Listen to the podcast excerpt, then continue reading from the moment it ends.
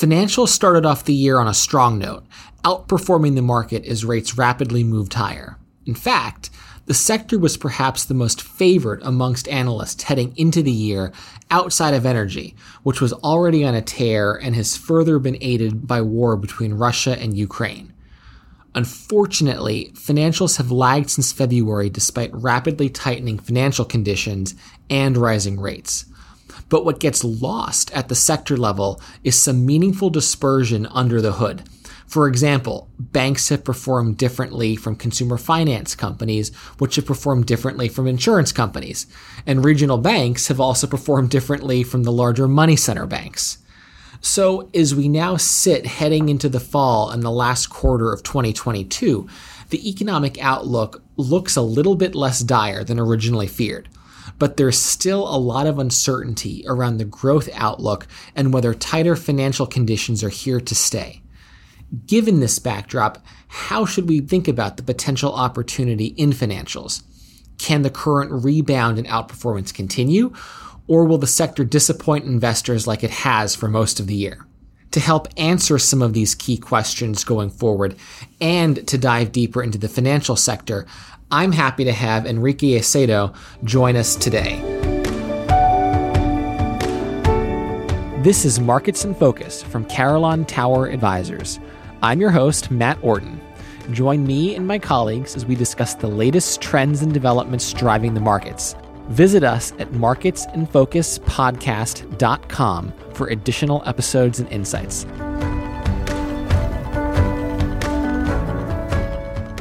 Enrique is a research analyst with the equity income team at Eagle Asset Management, and he focuses on financials and the real estate sectors. So, Enrique, thank you for joining us today. Oh, it's my pleasure. Thank you for having me. Of course. So, let's start by going back to the start of the year there was lots of enthusiasm around the idea that rising rates would have a positive impact on the interest rate business of banks. But that optimism has faded pretty quickly with an acceleration of inflation and concerns over a hard landing. So, Enrique, perhaps you can provide a more nuanced view around the change in sentiment towards financials and how the sector has historically performed during rapidly rising rate environments. Sure, I'd be happy to. So, first of all, you're 100% correct. There was a lot of enthusiasm because banks generally do tend to perform well in a rising rate environment, at least initially. Obviously, interest rates do determine the price of some of their products, so it's it's not surprising that they do at least perform well for a certain period of time as the Fed starts to raise rates. When you look at mega cap banks, more than 50% of their revenue comes from fees, while that number is around 30% for the broader industry. That said, smaller or regional banks tend to have a little bit more interest rate sensitivity, meaning that they benefit more as rates tend to rise. But I digress. Anytime we get a rate hiking cycle, to be honest, I get this sinking feeling that somehow the thesis won't pan out as is expected. So I did a little bit of, uh, of math here, and I looked at the last four rate hiking cycles as determined by S&P Global. You can play a lot of games here as far as shifting time periods. So I'm going to use S&P Global's last four rate hiking cycles. So if you look at S&P banks, and you look at their performance relative to the broader index in the last four rate hiking cycles, they outperformed the index exactly 0% of the time. I think the issue here is that it takes about 18 months for a rate hike to work its way through the financial system. And that's really enough time for economic prospects to start to sour and for some negative economic data to start getting priced into these stocks.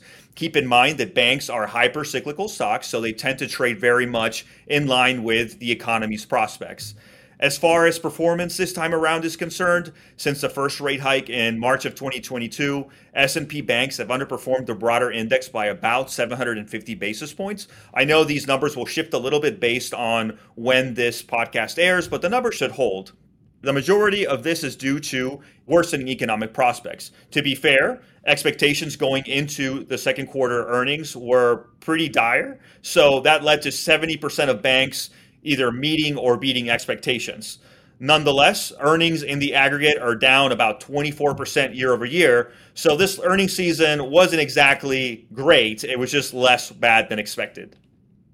Yeah, I think that's really enlightening, especially the fact that zero banks have outperformed exactly 0% of the time during previous rate hiking cycles. I think that that tends to get lost in a lot of the dialogue. And I think it might also be worth calling out what I think is another common misconception around banks, which is that interest rates are the key driver of share price performance but I think it's more the business cycle. So I'm curious whether you agree and where you think we are in the business cycle right now and how that might influence banks going forward.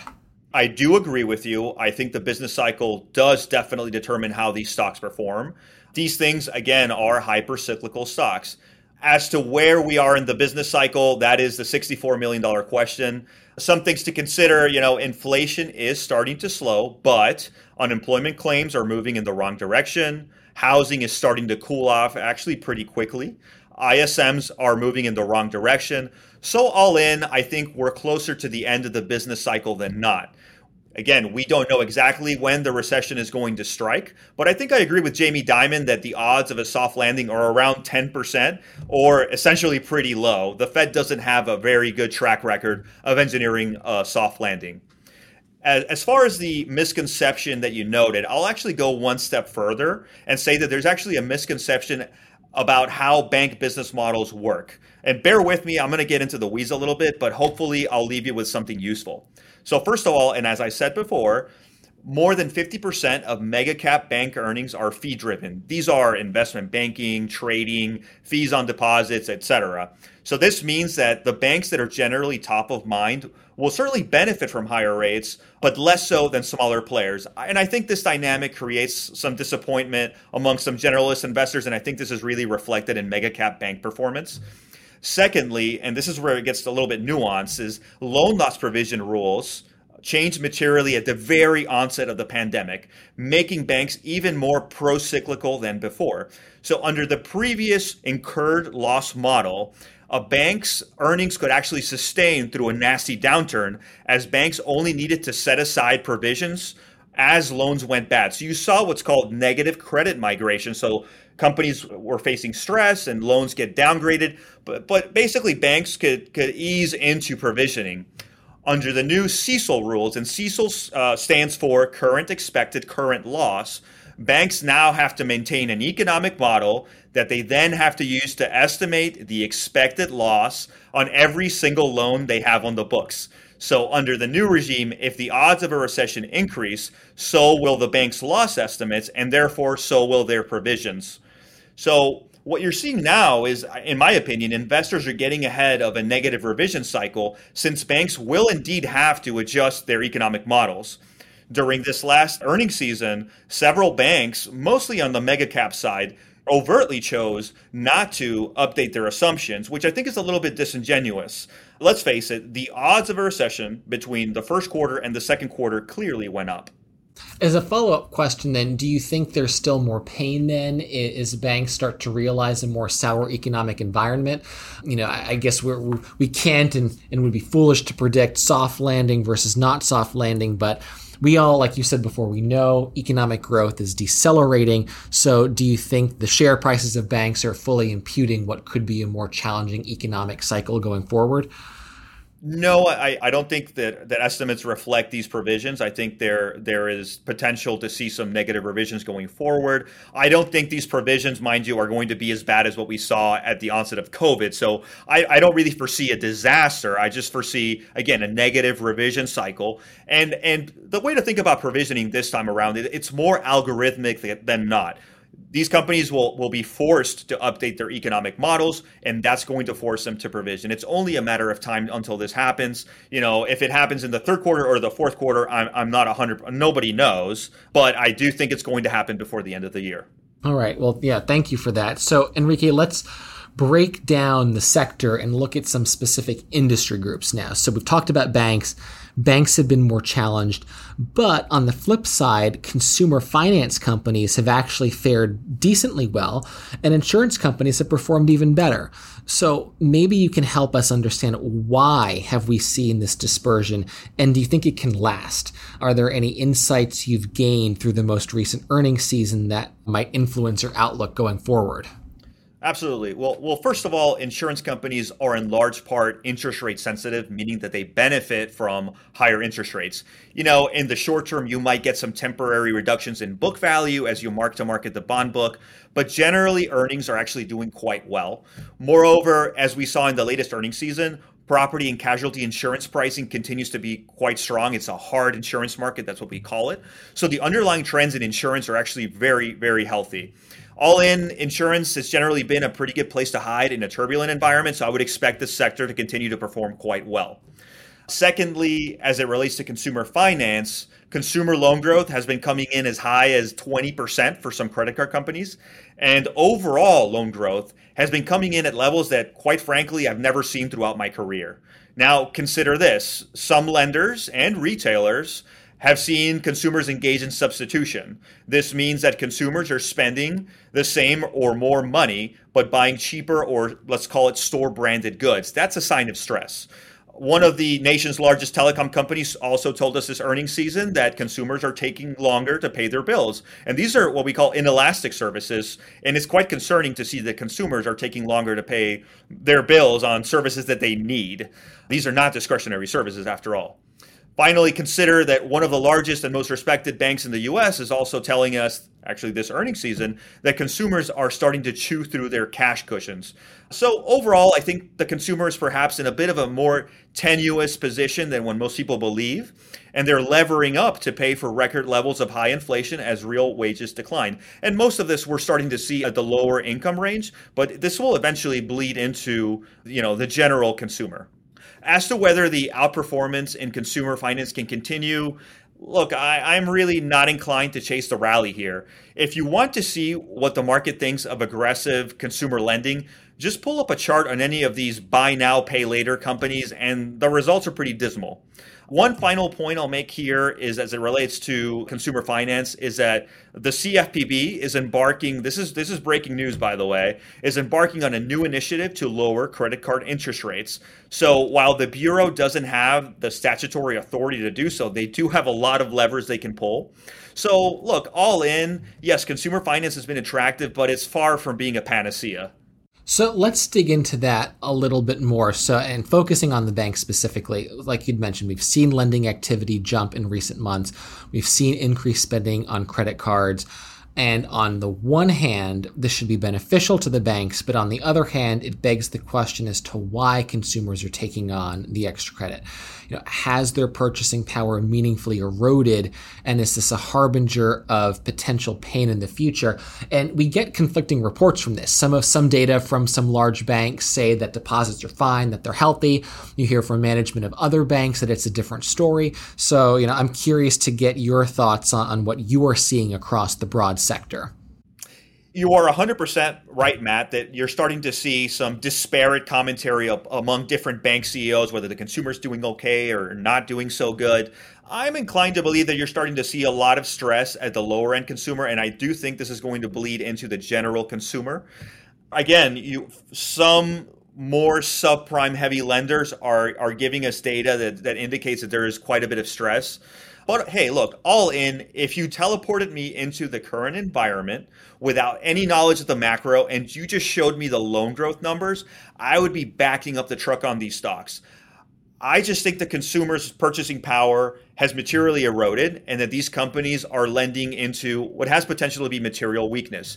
To put numbers around it, if you annualize real wage growth in the first half of 2022, that number is negative 7.6%. That is clear erosion. And as I said before, I think consumers, especially at the lower end of the spectrum, are being forced to incur additional leverage to pay for inflation. So let me follow up on that too, because it's also interesting. You, you hear different reports from the auto loan market, which is, is kind of front and center with the health of, of the consumer. So are you seeing any signs of stress in the auto loan market that, that could be a tell for what might be to come for, for the broader consumer credit going forward? So it's funny you bring up auto because it's one of these fear du jour categories. In Bankland, we have certain number of loan categories that come up periodically as a potential threat to the sector. And this has been going on for a while in auto, but consumers keep rolling negative equity into longer duration loans so that they can afford that monthly payment. So you can stay on the treadmill only for so long, obviously. In the current environment where vehicle prices, both new and used, have skyrocketed and interest rates have begun to increase, things are getting a little bit more challenging. And we actually seen some moderation in loan balances sort of industry wide. And I think banks are starting to tighten standards as it relates to auto lending. So that's that's a good foreshadowing as to what banks are seeing in, in the auto loan sector. They're starting to pull back a little bit.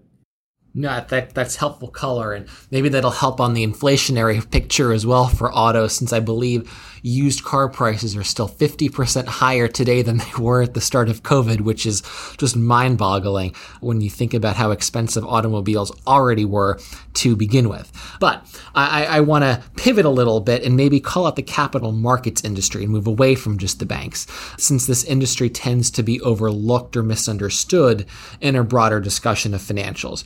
So here we ha- this industry includes some investment banks, data providers, asset managers, Enrique, is an active stock picker, how do you look at this space and are there different themes or opportunities that are standing out right now? Sure. So obviously, I'll look at everything that's investable in that sector, meaning that I'll pay most attention to dividend payers in this space there's a certain company within the S&P financials that makes up 14% of the sub index and it's managed by a very famous and very wealthy value investor. It gets very little attention from me because uh, it does not pay a dividend, thus it's uninvestable. Also, I have a, a phobia of opaque conglomerates or uh, conglomeratophobia. I do like asset management plays that are simply more than beta plays. There are certain asset managers out there that are offering financial advisors tech tools to help them screen for risks and in doing so have an opportunity to gain market share. I think those will be very successful. As it relates to investment banks, they're very interesting, and we've actually seen some pretty generous dividend growth over the last couple of years. We don't think this continues at the same pace considering the current environment. As you know, M&A and IPOs have really slowed down materially this year, and they're unlikely to rebound in, in this current volatile environment. As it relates to the data providers, you know, these things have been ESG and growth darlings for, for several years now and have since materially underperformed. But longer term, I really do like these stories. Over time, let's face it, we're going to consume more financial data, not less. So those stocks tend to be compounders over time. Unfortunately, for the most part, the dividend yields tend to be too low for, for us on my team. Lastly, I'll actually throw in exchanges. I tend to like those because they perform well in turbulent environments and are good places to hide in periods of high volatility. They're also a great way to lean into more of a recurring revenue model within the financial sector. Again, most of these companies don't have a yield high enough for us to play ball, but there are a couple of stocks that are investable for us. Okay, so let's let's loop in valuation because you can't get around talking about financials without some discussion of valuation and I think many investors would argue that that banks and financials more broadly have been cheap for a very very long time but maybe there's a reason for that. And so dividend yields in some cases are also the best they've been in probably a decade plus. and i know your team as you've alluded to is particularly focused on dividend growth. So it would be great if you could discuss where you're seeing the best opportunities from an income perspective and whether you have any concerns going forward Sure, you can almost use dividend yields here as a measure of valuation. You're correct. Yields have gone up because you've seen PE multiples fall about five multiple turns, and that tends to hold up if you look at the large cap banks, which dominate the, the S&P financials. The problem is that though earnings have come off peak levels in 2021, we really haven't seen revisions account for the recession related loan loss provisions that I brought up earlier. That that's my fear that earnings take another 2 by 4 to the head in the second half of 2022, meaning that banks, which dominate financials as I said, may not be as cheap as it appears. As far as dividend yields are concerned, obviously we do have a yield target, but we'll rarely reach for the stars since high yielders typically have issues associated with them that have driven yields to that point. As you know, we focus on growth and income, which leads us to look for profitable, well established companies with secular tailwinds that are growing irrespective of the business cycle and that therefore can pay a healthy and growing dividend over time. As far as dividends themselves, I currently don't foresee any dividend cuts among our holdings, and I really don't see cuts on the horizon for the broader market, at least not yet. If anything, we have seen some pretty uh, pretty solid dividend growth across multiple sectors, not just mine, this year. At the end of the day, dividend growth is a byproduct of earnings growth. So I do believe that dividend growth is poised to slow a little bit, considering that I do expect earnings growth to start to cool off. Great, and I do want to squeeze in one question on fintech as well, since that that's an area that that gets a lot of attention.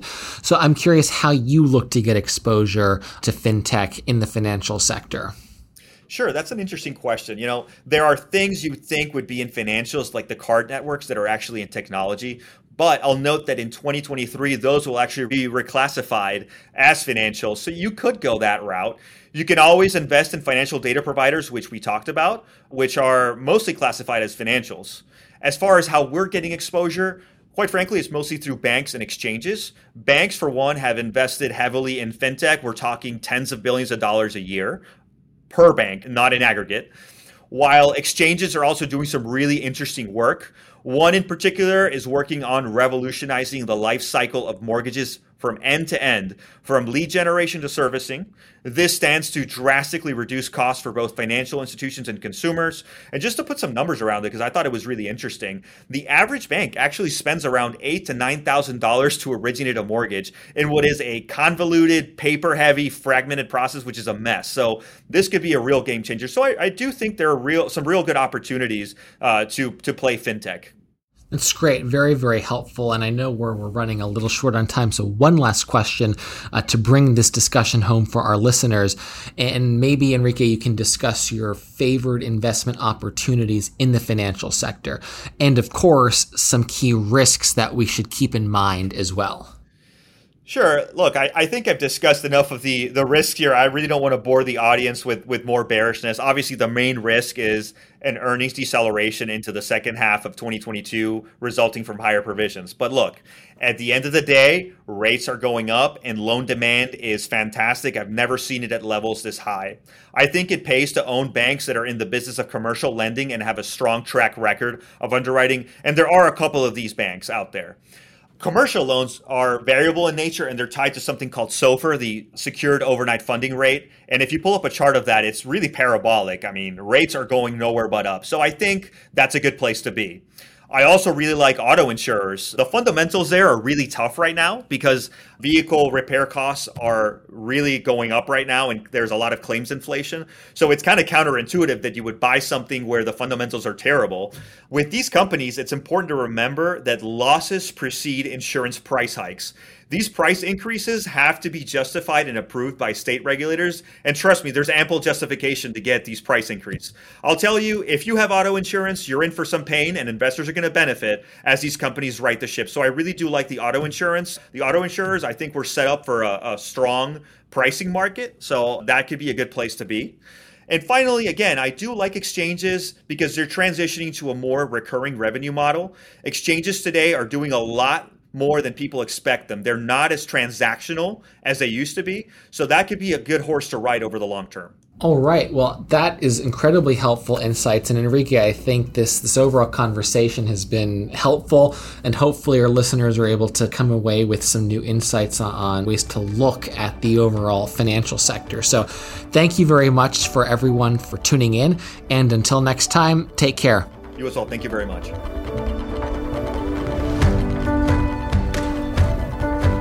Thanks for listening to Markets in Focus from Carillon Tower Advisors. Please find additional episodes and market insights at marketsinfocuspodcast.com. You can also subscribe to our podcast on Apple Podcasts, Spotify, or your favorite podcast app. Until next time, I'm Matt Orton.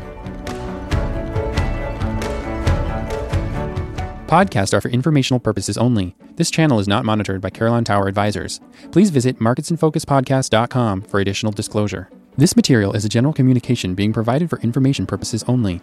It is educational in nature and not designed to be taken as advice or a recommendation for any specific investment product, strategy, plan feature, or other purpose in any jurisdiction, nor is it a commitment from Carillon Tower Advisors or any of its affiliates to participate in any of the transactions mentioned herein. Any examples used are generic, hypothetical, and for illustration purposes only. This material does not contain sufficient information to support an investment decision, and you should not rely on it in evaluating the merits of investing in any securities or products.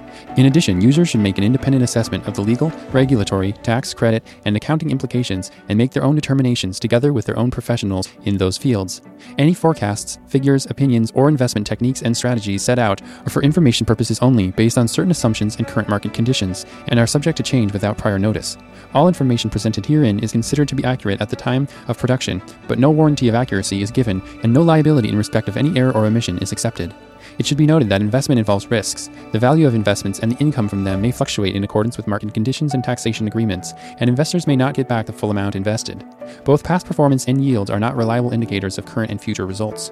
Past performance does not guarantee or indicate future results. There is no guarantee that these investment strategies will work under all market conditions, and each investor should evaluate their ability to invest for the long term, especially during periods of downturn in the market. Investing involves risk and may incur a profit or loss. Investment returns and principal value will fluctuate so that an investor's portfolio, when redeemed, may be worth more or less than their original cost.